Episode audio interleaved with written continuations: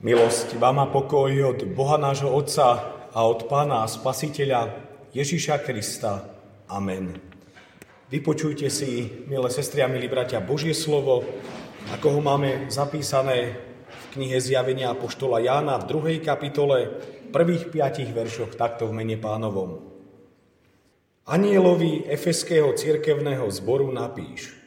Toto hovorí ten, ktorý pevne drží v pravici sedem hviezd, a chodí uprostred siedmých zlatých svietníkov. Znám tvoje skutky, prácu i trpezlivosť a že nemôžeš zniesť zlých. Skúšal si ľudí, ktorí hovoria o sebe, že sú apoštolovia a nie sú. A poznal si, že sú lúhári. Si trpezlivý, znášal si mnoho pre moje meno a neustal si. Mám však proti tebe, že si opustil svoju prvú lásku. Spamätaj sa, odkiaľ si odpadol, kajaj sa a čiň prvotné skutky. Ak nie, prídem na teba, pohnem tvojim svietníkom z miesta, ak sa nebudeš kajať. Amen. Milé sestry a milí bratia v pánovi Ježišovi Kristovi, včera na zavierku občianského roka sme mali možnosť svoj život nejako tak zrekapitulovať, bilancovať a vôbec zhodnotiť, čo sa nám podarilo, respektíve nepodarilo. A práve nový rok je takou vhodnou príležitosťou vstúpiť doň práve s nejakým novým programom, určitou víziou, plánmi, prioritami. Čo chceme urobiť? Čom sa možno niekam aj viacej posunúť? Čom zdokonaliť? Možno čom opätovne pokračovať, alebo taktiež čo zanechať, respektíve čoho sa zbaviť. Psychológovia tvrdia, že pokiaľ človek má nejaký plán, víziu, tak jeho život bude zmysluplnejší.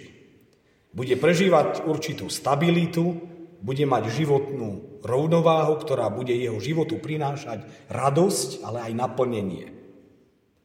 A my dnes chceme spoločne uvažovať nielen nad tým, ako sa každý z nás osobne môžeme v niečom posunúť, ale predovšetkým posunúť ako spoločenstvo, ako cirkevný zbor. A taký určitý program nám ponúka aj dnešné prečítané Božie slovo. Ešte predtým chcem poznamenať, tak nejako som to osobne hlboko prežíval a vnímal, že v tom predchádzajúcom roku sme vôbec ako jednotlivci, ale aj ako spoločnosť ochladli. Ochladli aj v našich vzťahoch, vo vzájomnej komunikácii, v službe, v láske, v obetavosti, v takom svedeckom kresťanstve, v misii. Teda v takom radostnom nasadení sa pre Božie veci. A my ako kresťania, ako církev máme predsa od Boha jasné poslanie. Máme konať dve veci. Tá prvá je vnútorná misia, teda pracovať tu v církevnom zbore a spoločne sa povzbudzovať, aby sme duchovne rástli. A tá druhá je vonkajšia misia, teda byť tu aj pre ľudí, ktorí sú mimo církev, a mimo spoločenstvo nášho církevného zboru. Lebo ľudia tam vonku sú dnes naozaj mnohom zúfali, sklamaní, unavení, rezignovaní. A práve preto je našou spoločnou úlohou byť takým svetlom, ktoré by svietilo v ich životných tmách. A zároveň aby sme boli miestom, kde aj my, ale aj ostatní budú nachádzať zmysel svojho života. A že tým zmyslom je Ježiš Kristus a jeho evanielium. Prečítané Božie slovo nám hovorí, čo pán Ježiš očakáva od efeského cirkevného zboru pred jeho druhým príchodom. A my vidíme, že veriaci v Efeze boli vyzvaní k tomu, aby ich život bol sústredený na Krista a jeho príchod. I po skončení adventu a Vianoc máme akúsi tendenciu tak trochu upadnúť v takom sústredenom očakávaní na pánov druhý príchod. Spočiatku možno plno značenia, odhodlania, očakávať ho. A potom to ako si nejako postupne z nás tak vyprcháva, opadáva a pomaličky sa vraciame do nášho stereotypu života. Takže tá výzva začína takto. Toto hovorí ten. Podobne svoju reč začínali aj starozmluvní proroci, aby poukázali na vážnosť slova, ktoré bolo určené Izraelcom zo strany hospodina. A teraz týmto istým slovom začína svoju reč pán Ježiš ako tá najvyššia autorita. A jeho slovo zaznieva veriacim ľuďom v Efeze. A čo robí Ježiš? chodí uprostred siedmých zlatých svietníkov. To znamená, že on sa o cirkevný zbor vážne zaujíma. Díva sa naň a skúma jeho činnosť, jeho vývoj, je uprostred neho. A pointou celej výzvy je, že sa tu vlastne predostiera reálny stav cirkevného zboru. Aký je? Poznám tvoje skutky. Ide o vážny a varovný hlas. Pán Ježiš Kristus ví a vidí, čo cirkevný zbor robí.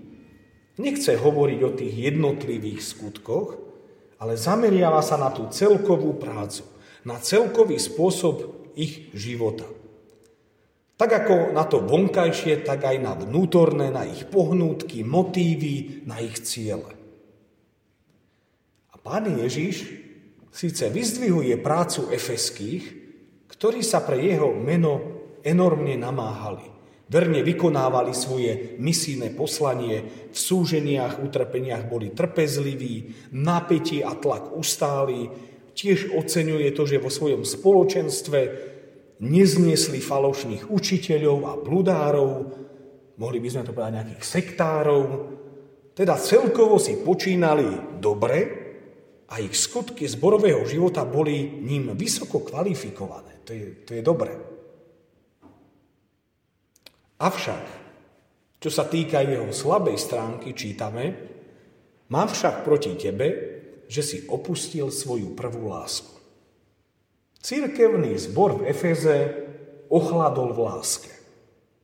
Ako veľkomestský zbor bol do istej miery zosvetáčtený, možno liberálny, a okolnostiam sveta dosť rýchlo prispôsobivý. Inak dosť častým fenoménom cirkevných zborov aj dnes, sestri a bratia, býva, že navonok pracuje, slúži, je aktívny, namáha sa, ale ten vnútorný duch, tá vrúcnosť, láska, vášeň, horlivosť, tá životná šťava duchovného života, tá podstata ako si uniká. Že jeho život chladne. A práve Efeský církevný zbor ochladol napriek tomu, že po tej vonkajšej stránke bol plne funkčný. Tento stav možno prirovnať k manželskému životu. Koľko lásky, nadšenia, horlivosti, túžob, snov, odhodlaní býva hneď po sobáši.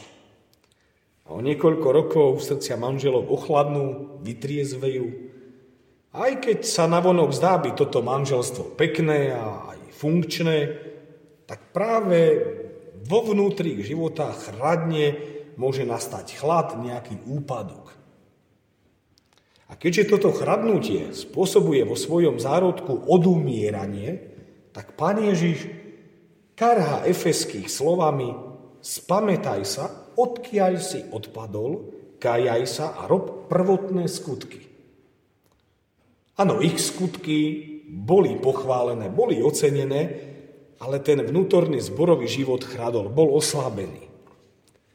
No a teda, čo sa schovávalo za ich skutkami? Aké motívy, aké snahy?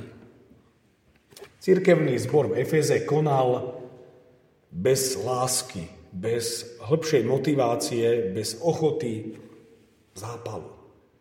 A zda už len tak nejako zo zvyku.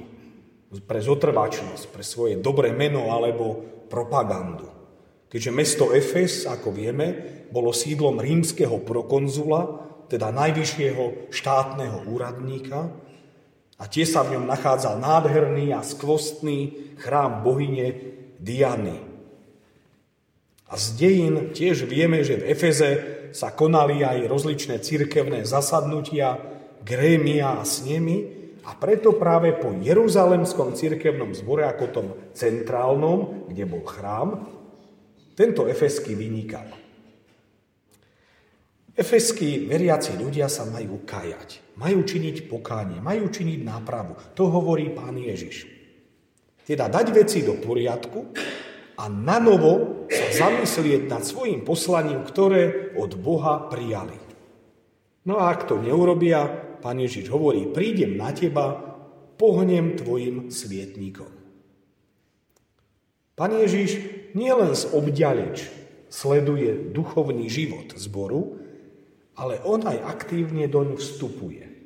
Že môže ich plány prekaziť vonkajším vplyvom, ako nám o tom hovoria aj dejiny Izraelitov, ktorí práve pre svoju neposlušnosť Bohu boli neraz vydaní nepriateľom. Všetko to malo slúžiť práve k takému ich pokoreniu a uvedomeniu si toho, že Boh má posledné slovo. Len si spomeňme na to, koľko úsilia, koľko e, námahy, prostriedkov neraz investujeme do práce v cirkvi. Koľko je aj prinesených obetí. A potom po nejakom čase sledujeme, prečo to nefunguje. Prečo sa tej ktorej oblasti až tak nedarí? Navonok zdá sa všetko v poriadku, ale problémom je, že ak do týchto prác a vecí nevpustíme Boha, tak potom nečakajme Jeho požehnanie. Ak v našich snahách chýba povedomie o Božom prvenstve, každá ľudská námaha výjde na zmar. Súčasná spoločensko-kultúrna situácia aj preveruje nás ako jednotlivcov, ale ako spoločnosť, ako církev, že našom nám naozaj aj dnes skutočne záleží. Čomu vieme byť pevne odaní a verní. A potom s tým súvisí, ako vlastne reagujeme aj my dnes na výzvy súčasnej doby. Na výzvy ľudí z církvy i mimo nej. A práve toto by mal byť taký náš feedback, spätná väzba voči nám, na ktorú máme reagovať. Zamýšľať sa nad tým, čím ľudia tam vonku žijú. Čo tých ľudí tam von zaujíma, s čím tí ľudia zápasia. Možno sa viacej zaujímať o ich postrehy, pretože, ako hovorí český teológ profesor Tomáš Halík, ak si budeme pred ľuďmi zvonka zatvárať oči a uši, ako církev prídeme o veľa. Toto ju iba ochudobní a otupí. Pretože Boh i takto, provokatívne, chce cirkvi nastaviť zrkadlo. Chce jej ukázať, že kde je a kde by mohla byť. Som presvedčený a možno takisto to vnímate aj vy, sestri a bratia, že takým určitým deficitom súčasného kresťanstva je to, že mu neraz chýba práve taký, taký zápal pre Božie veci, pre, pre modlitbu, pre odvážne svedectvo viery, pre službu druhým, pre nasadenie sa pre pána Ježiša Krista, že neraz práve to svoje kresťanstvo žijeme ako geto ako v nejakej uzavretej skupine. A nevieme častokrát reflektovať tie vonkajšie podnety. A ja by som si prijal, aby ten vonkajší okolitý svet uvidel a spoznal, že aj náš cirkevný zbor je voči nemu otvorený. Že aj tu v kostole sa nedeje iba akási liturgia, náboženský obrad, ktorým povedzme si úprimne mnohí nezainteresovaní absolútne nerozumejú. Proste, aby v nás neostal iba akýsi náboženský prežitok, pretože potom ostaneme s piacou církvou. A Boh nás práve pozýva k tomu, aby sme sa prebudili, na novo zahoreli a žili tak, aby to aj ostatných ľudí oslovilo a aj na toto miesto priviedlo. Anglikánsky kňaz a zakladateľ metodizmu John Wesley raz povedal Rozhor sa ohňom načenia a ľudia z celého sveta sa prídu pozerať na teba, ako horíš. Viete, ak chceme iných ľudí, obrazne povedané, zapaľovať, sami musíme horieť. Musí v nás byť plameň Božieho ducha. Ak iným chceme svedčiť o Kristovi, sami ho musíme poznať. Sami musíme byť presvedčení, že viera v Neho má zmysel. Že sa týka mňa osobne a zároveň dotýka tých najhlbších bytostných otázok, kto som a aký je zmysel môjho života. A k tomuto budem venovať pozornosť a hľadať odpovede na tieto otázky, v konečnom dôsledku dôjdem k tomu, že je tu Boh, v ktorom môj život má zmysel a hodnotu. A preto aj to, čo budem robiť, budem konať s tým úmyslom, aby som mu tým vyjadril vďačnosť. Takže aj moja práca, moja služba, svedectvo a misia sa budú orientovať a sústrediť na Boha. A nie na mňa a na moje ja. Chcem ešte spomenúť jednu takú príhodu osobnú. Raz mi jedna sestra povedala, viete, pán Farár, priznám sa, nedokážem svedčiť iným ľuďom o pánovi Ježišovi, lebo sama som taká duchovne prázdna. A tiež sama mám do svojich starostí a problémov a nemám silu a chuť ešte aj iným pomáhať a slúžiť im. To bola jedna církevnička, ktorá toto povedala. A to ma ako si vyprovokovalo k tomu, aby sme o týchto veciach hovorili ako církev, církevný zbor. Vážnejšie sa nad nimi zamýšľali a uvedomovali si, kto ako kresťania sme akú máme úlohu a čo by malo byť našou prioritou. Keď my ako kresťania budeme strácať dynamiku a šťavu, tak aj tí okolo nás budú duchovne umierať. Ale, a tým chcem ukončiť, to je to evanelium, lebo je tu riešenie, ako byť o niečo iný. Že si môžeme dať ako cirkevný zbor predsa vzatie, novú výzvu, na novo záhorme. Vráťme sa k pánovi Ježišovi Kristovi. Aj Efesky sa mali vrátiť k nemu. Nech naše srdcia aj v tomto novom roku na novo zahoria pre Neho.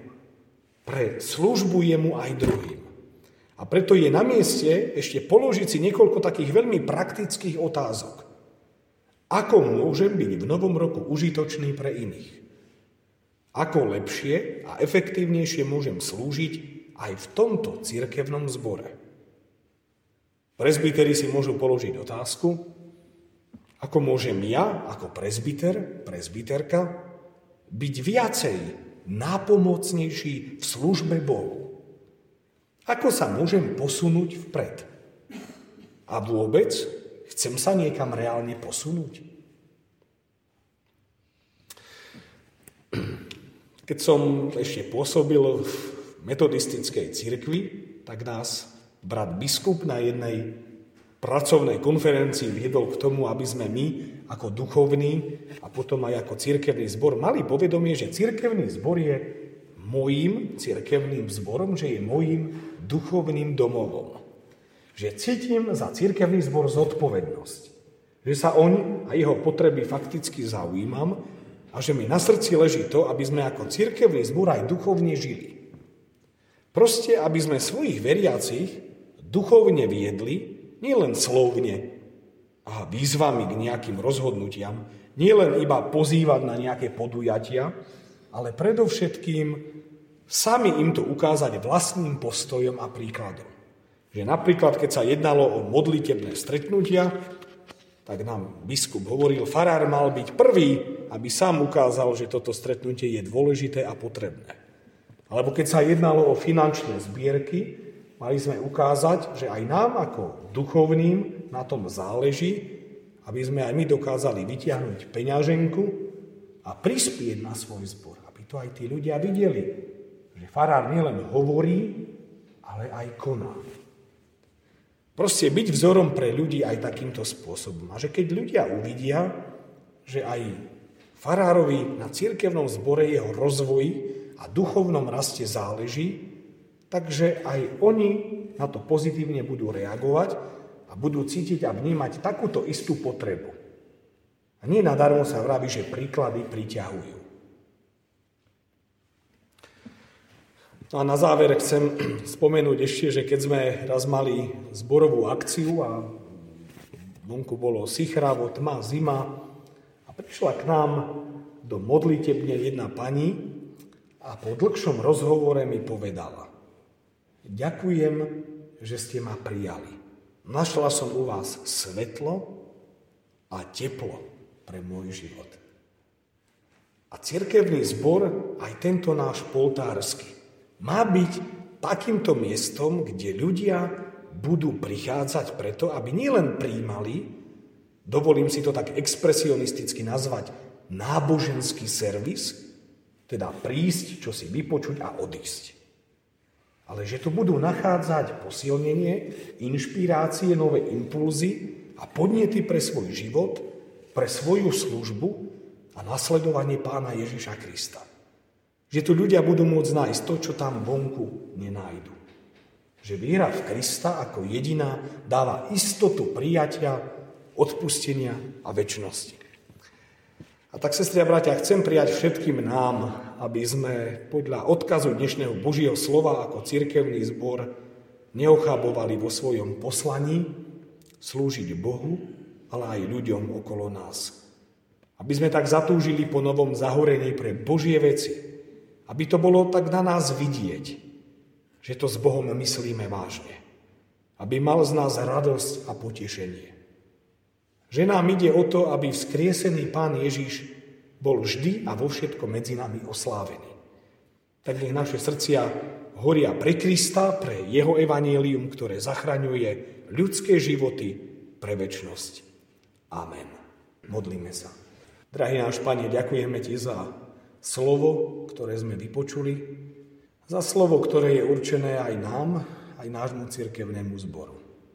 Chceme Ti ďakovať za všetky tie práce a aktivity, ktoré konáme. Ďakujeme za tie rozličné stretnutia, ktoré pripravujeme. Ale častokrát sa pristihneme pri tom, že je to možno taká formalita, taká nejaká náboženská rutina. A veľakrát možno nám uniká to, že to nemá byť o nás, o našej viditeľnosti, ale že to má byť o tebe a oslavení tvojho svetého mena. Ďakujeme ti za toto novoročné napomenutie, Ďakujeme ti, že nás pozývaš do nových možností a do nových víziev. A tak túžime, aby aj náš cirkevný zbor na novo zahorel pre tvoje veci. Prosíme, aby si dával do našich srdc takú väčšiu túžbu po stretnutí sa s tebou. Túžbu modliť sa, rozprávať sa s tebou, prichádzať pre tvoju svetú tvár. Túžbu iným ľuďom svedčiť o tebe, že ty si cesta, pravda i život. Túžbu slúžiť a pomáhať aj ľuďom v našom okolí. Nech nie sme taká uzavretá skupina veriacich, ale aby sme boli otvorení aj pre tento svet, aby sme boli takým svedectvom aj pre iných ľudí. Že žijeme svoju vieru a že tým si v našich životoch prítomný. Daj, aby aj iní ľudia po stretnutí s nami mohli Teba prijať ako svojho osobného pána a spasiteľa. Tak sa vkladáme do Tvojich rúk a prosíme, buď nám milostivý. Amen.